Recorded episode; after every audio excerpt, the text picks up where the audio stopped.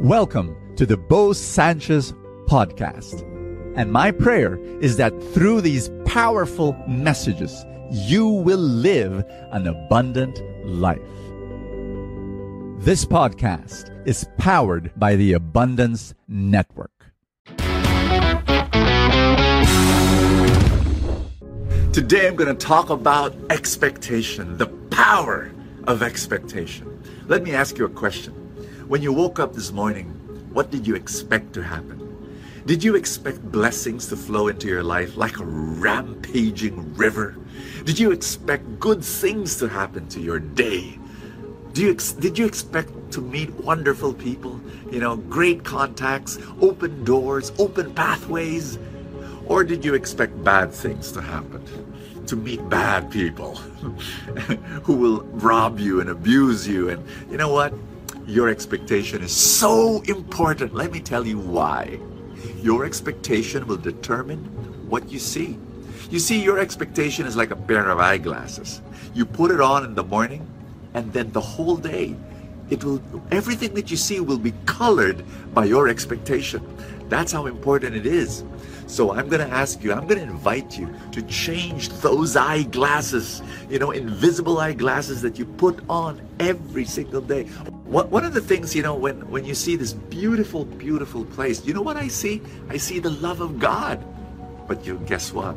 There are people who see something as beautiful as this. And you know what they see? They're going to see, oh, look, there are dirty boats there. Oh, look, there's smoke. Oh, look, you know, the, the trees, they're, they're, they're uneven. Why, why, why can't, you know, they're, they're going to look for bad stuff. Why? Because it's their mindset, it's their eyeglasses. I want you to examine your eyeglasses. And I want you to change your eyeglasses if it doesn't help you. You know, change your perspective towards life. Hi, my name is Bo Sanchez, and welcome to Full Tank, your place of inspiration. I read the gospel for the day, and I pray that it will equip you. Matthew 18 is the gospel, and in the gospel, Jesus said, I love this. He said, Who is the greatest in the kingdom of God?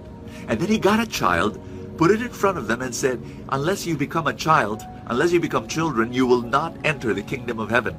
Now, I know when you read that verse, you automatically think of, oh, a child is cute, a child is innocent, you know, maybe God wants me to be like that. Well, yeah, I'm not sure about cute. but here's the point. You know, Bible scholars will say this that in Jewish society, ancient Jewish society, the reason why Jesus said, unless you become a child, you cannot enter the kingdom of God, he was not talking about being child childish. Definitely not. No, he's talking about the position of the child in Jewish society. The child took the last place in Jewish society. The child did not matter, cannot have wealth, did not have any authority, did not have any power. And it was so consistent to what Jesus was saying all along. Blessed are the poor in spirit, for theirs is the kingdom of God. Unless you take the last place, the last place, you cannot enter the kingdom of heaven. What does that mean? It really means humility.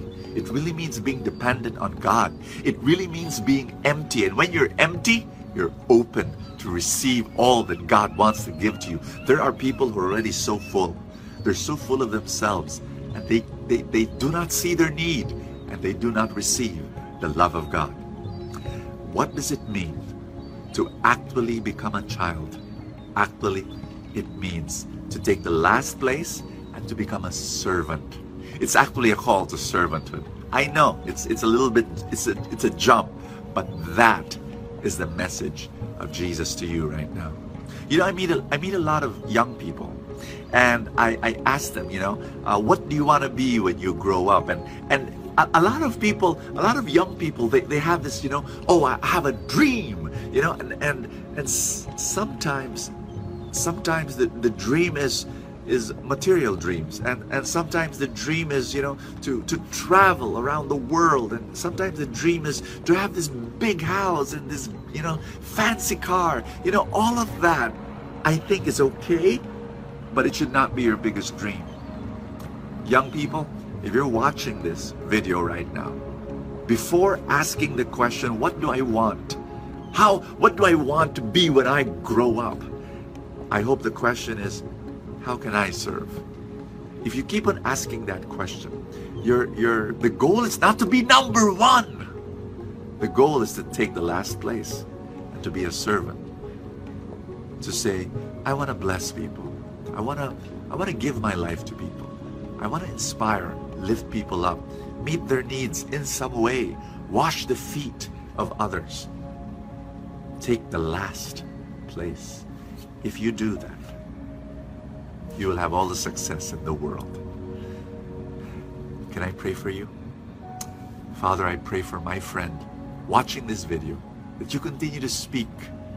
And yes, Lord, I pray that somehow the perspective, the mindset, the eyeglasses will change, the expectation will change. Father God, I pray for a spirit of gratitude. I pray that it will just enter my friend's heart.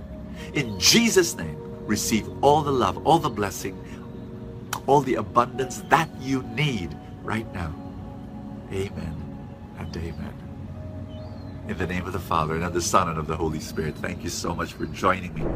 Are you a parent? If the answer is yes, I want you to listen to our story. My wife and I, we homeschooled our children all their lives.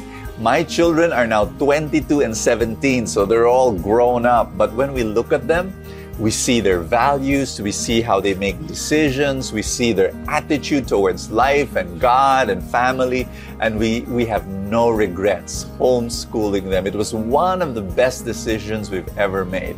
Now, homeschooling sounds strange, right? It's like, you know, parents teaching their kids at home, but wow. And of course, people are saying, oh, we already experienced that during the pandemic. We didn't like it.